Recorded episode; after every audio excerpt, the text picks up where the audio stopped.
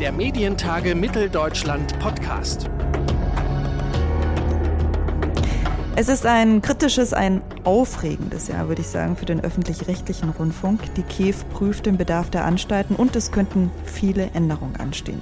Darum geht es in dieser Folge. Mein Name ist Theresa Nehm und ich sage herzlich willkommen.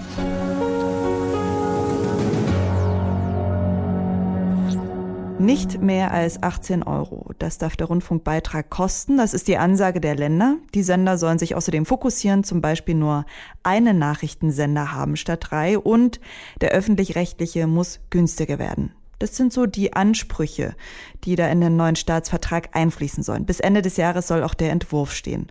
Und das könnte tiefgreifende Veränderungen bedeuten für die öffentlich-rechtlichen Anstalten. Welche, darüber spreche ich mit dem Intendanten des Zweiten Deutschen Fernsehens, mit Thomas Bellut. Der Rundfunkbeitrag, der liegt pro Haushalt und Monat derzeit bei siebzehn Euro fünfzig und die Länder wollen nicht, dass sich der irgendwie erhöht. Das Z D F hat die Finanzplanung für zweitausendeinundzwanzig bis zweitausendvierundzwanzig auch schon abgegeben und ich habe Thomas Bellut gefragt, ob er die Wünsche der Politik erfüllen konnte. Äh, dafür bin ich ja nicht da in erster Linie. Also meine Aufgabe ist ja ein ordentliches Programm mit allen Sendern äh, zu verantworten. Diese Rechnung siebzehn fünfzig ist ja nicht ganz richtig, denn der Beitrag ist mal gekürzt worden, weil es ja auch Überschüsse gibt. Und einen Teil dieser Überschüsse dürfen wir jetzt ausgeben, dass wir de facto eigentlich schon über achtzehn Euro sind. Ja. Aber ich lege großen Wert auf das Verfahren. Wir melden es an, die Länder bestimmen, was wir machen dürfen. Also das nennt man ja Auftrag. Und wir melden an, was wir glauben, was wir brauchen für diesen Auftrag.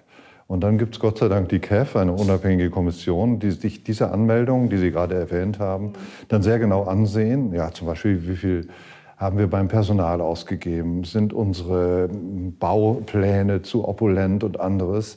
Und die kürzen in der Regel schon ein wenig. Und Mitte Dezember gibt es dann das Ergebnis der K E F. Die Wünsche der Länder sind übrigens sehr unterschiedlich. Ja, das äh, macht die Sache noch komplizierter. sechzehn Länder heißt wirklich einen vielstimmigen Chor.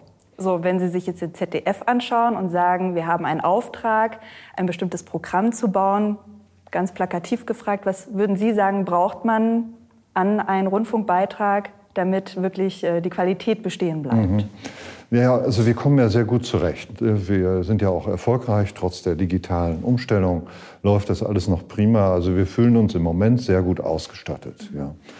Wir brauchen also keine Sonderausgaben, also neue Sender, die wir mit extra Ausgaben finanzieren wollen. Wir reden eigentlich nur über die Teuerungsrate. Die unterliegt jedem. Das Z D F hat ja so einen Etat von ungefähr zwei Komma drei Milliarden im Jahr. Und davon geben wir über etwa achthundert Millionen direkt in den Markt an kleinere Firmen, an größere Firmen, die für uns die Programme herstellen. All die haben Kostensteigerungen. Es gibt Lohnsteigerungen, sodass wir gar nicht sagen können, es bleibt einfach stabil. Ja, es bleibt nirgendwo stabil. Also es geht ausschließlich um die Kostensteigerung. Natürlich, das haben die Länder gesagt, sollen wir besser mit der A R D zusammenarbeiten, also bestimmte Infrastrukturleistungen zusammenführen. Da arbeiten wir dran. Das dauert halt länger. Aber ich bin mir sicher, die K E F wird uns nochmal ein Zeichen geben im Dezember, dass sie einfach vorausahnen, was wir erreichen können, das schon abziehen werden. Sie haben es gerade angesprochen, die Kosten steigen ja durch die Teuerungsrate. Nun war auch die Idee, dass man tatsächlich den Rundfunkbeitrag daran anpasst, also dass er automatisch jedes Jahr ein bisschen steigt. Was halten Sie von dieser Idee? Naja, diese Indexlösung. Also im Grunde gibt es ja diesen Preissteigerungsindex, gibt es schon. Ja, das wird dann alle vier Jahre, geht es in die Parlamente und jetzt sagt man, man macht zwei Jahre. Das wäre so ein Alternativmodell, klassisch, ja, und dann setzt so ein Index auf.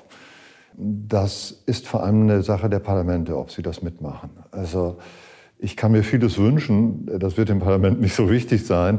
Ich kann im Grunde mit allen Modellen leben. Also ich fühle mich grundsätzlich in der Diskussion auch nicht verfolgt von der Politik. Ich glaube, die, die Erkenntnis, dass wir irgendwie was tun für die Gesellschaft, ist schon da. Ja. Ich finde, es würde ein bisschen Schärfe aus der Diskussion nehmen, die jedes Mal wiederkommt. Ich bin ja schon länger in dem ja. Geschäft. Und das ist auch dann irgendwo äh, belastend, auch für die offene Berichterstattung. Ja, das ist das Reizvolle. Aber nochmal, das müssen die Landesparlamente und die Landesregierungen sehen. Wenn es so kommt, äh, werde ich das natürlich akzeptieren. Sie haben es schon angesprochen, es wird ja bereits äh, gespart beim Personal, teilweise auch beim Programm. Wie gesagt, das ist von Anstalt zu Anstalt unterschiedlich. Aber es entspricht nicht unbedingt den äh, Sparvorschlägen der K E F. Wie Sie schon sagten, es gibt Forderungen zur Strukturänderung. Man sollte doch zum Beispiel Infokanäle zusammenlegen von A R D und Z D F, vielleicht gemeinsame Auslandsstudios führen. Was halten Sie davon, so die Ressourcen der Öffentlich-Rechtlichen wirklich zu kombinieren und zu vereinen? Bei den Auslandsstudios haben wir schon gemerkt, alle Studios von A R D und Z D F sind total ausgelastet. Ja, da ist also relativ wenig zu holen, außer man arbeitet ein bisschen zusammen. Nein, also die K E F hat uns ja zum Beispiel auferlegt, Personal abzubauen. Sie waren der Meinung, wir hatten zu viel aufgebaut. Das sind immerhin fünfhundertsechzig F T Es, also Vollzeitstellen. Das haben wir gemacht. Bis Ende zwanzig zwanzig sind wir fertig. Und jetzt stellen wir fest, wir brauchen dringend junge Leute. Unser Durchschnittsalter der Beschäftigten ist fast bei fünfzig angelangt. Das heißt, wir müssen wieder einstellen. Also das geht immer weiter. Man kann nicht einfach in einem Punkt wegsteuern und dann kommen Konsequenzen dabei raus. Aber da haben wir die Auflagen erfüllt. Wir sind also kleiner geworden äh, und können jetzt wieder anstellen. Das sind normale Nachregulierungen. Und die K E F hat halt die Autorität, uns das zu sagen. Ja. Aber die berechnen auch fair das, was es an Teuerungsraten gibt. Nicht? Also Lohnerhöhungen und anderem. Wenn das nicht so eine Institution macht, wird es schwierig. Ja, es wäre schlecht, wenn wir es selbst machen. Noch schlechter wäre es, wenn es die Politik machen würde. Denn äh, in Dänemark zum Beispiel wird das über den Staatshaushalt gemacht. Mhm. Damit ist man erpressbar als Anstalt. Nicht? Wenn der Finanzminister sagt, wie viel Geld ich bekomme, muss ich dem ja ganz anders interviewen lassen im Heute-Journal. Das wäre fürchterlich. Ja. Es geht am Ende auch um die Freiheit. Ja, das wäre tatsächlich äh, kritisch. Ähm, Sie haben jetzt gesagt, okay, Personal sparen wir schon ein bisschen ein. Das könnte man ja auch zum Beispiel durch Angebote regulieren, wie viel Personal man eigentlich braucht. Da gibt es auch eine Idee vom A R D-Vorsitzenden Ulrich Wilhelm. Der hat mal in einem Interview mit Journalist vorgeschlagen, man könnte doch die Mediatheken von A R D und Z D F vernetzen. Wie würde das denn aussehen? Ja, also die Idee finden wir auch gut. Wir haben ja im Augenblick die Übermacht der amerikanischen Plattformen. Und wenn wir sagen, die Qualitätsmedien in Deutschland vernetzen sich besser und in erster Linie A R D und Z D F, ist das ein gangbarer Weg. Also wir arbeiten gerade daran, die zehn meistgesuchten Sendungen, meinetwegen der Tatort in der A R D, das äh, Fehlgeleitete, das auch bei uns finden, äh, oder die Heute-Show bei der A R D, die ja die erfolgreichste im Netz ist. Und das ist technisch anspruchsvoll, aber machbar. Ich glaube, dass wir da in diesem Jahr schon was anbieten können. Das andere Punkt ist Anmelden. Nicht? Man meldet sich ja an äh, und hat dadurch besondere Freiheiten. Wir achten ja auch auf den Datenschutz bei so etwas. Wer sich bei uns anmeldet, sollte gleichzeitig auch bei der A R D dabei sein und mhm. umgekehrt. Aber am Ende muss man sich das alles erarbeiten. Ja, es fliegt einem nichts zu. Diese Welt ist verdammt kompliziert. Ja. Und insofern bin ich dafür, ja, wir sollten es tun, aber Schritt für Schritt. Aber das heißt jetzt schon, es wird keine gemeinsame Plattform geben, sondern es wird äh, gleiche Suchbegriffe geben und dann hm. ein gleiches Angebot. Ja, vielleicht ganz kurz, gemeinsame Plattform. Irgendwann, Sie werden es noch erleben, werden nicht mehr die Sender äh, entscheidend sein, sondern die Plattform. Das heißt, man findet das Z D F, wenn wir Glück haben, auch über die Plattform, also die Mediathek des Z D F. Eine Zusammenlegung dieser Mediatheken würde ja am Ende die, die Aufgabe der Selbstständigkeit äh, sein. Und ich bin ein großer Verfechter von zwei öffentlich-rechtlichen Systemen in Deutschland, ein über achtzig Millionen Land. Und wir haben schon noch nach wie vor sehr, sehr große Macht, äh, was öffentlich-rechtliche Kommunikation angeht. Ich finde es gut, dass es zwei gibt, die sich auch gegenseitig so ein wenig kontrollieren, die sich unterscheiden. Mhm. Ja, Konkurrenz um das Beste.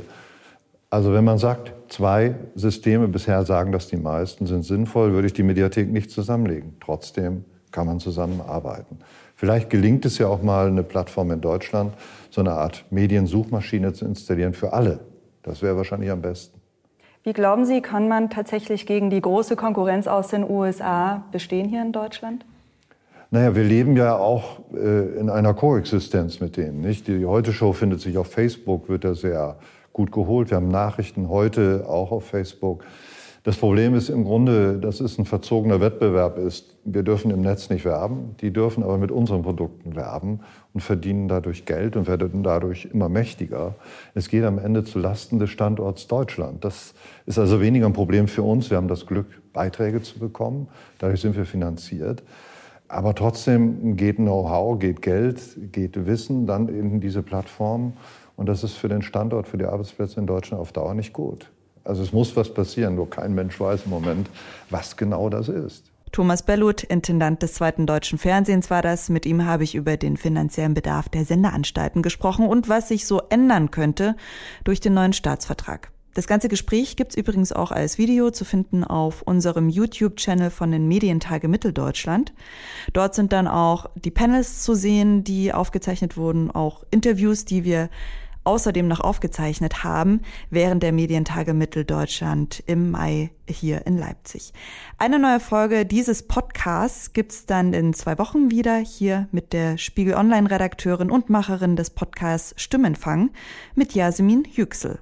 Ähm, wenn ich für englischsprachige Hörer produziere, das ist natürlich ein ganz anderes Publikum größenmäßig, als wenn ich einen deutschen Podcast produziere. Warum kommt der deutsche Podcastmarkt nicht mit dem amerikanischen mit? Ja, ein Grund ist die Sprache. Und woran es vielleicht noch liegt, das erfahren Sie dann in der neuen Ausgabe in zwei Wochen. Der Medientage Mitteldeutschland Podcast.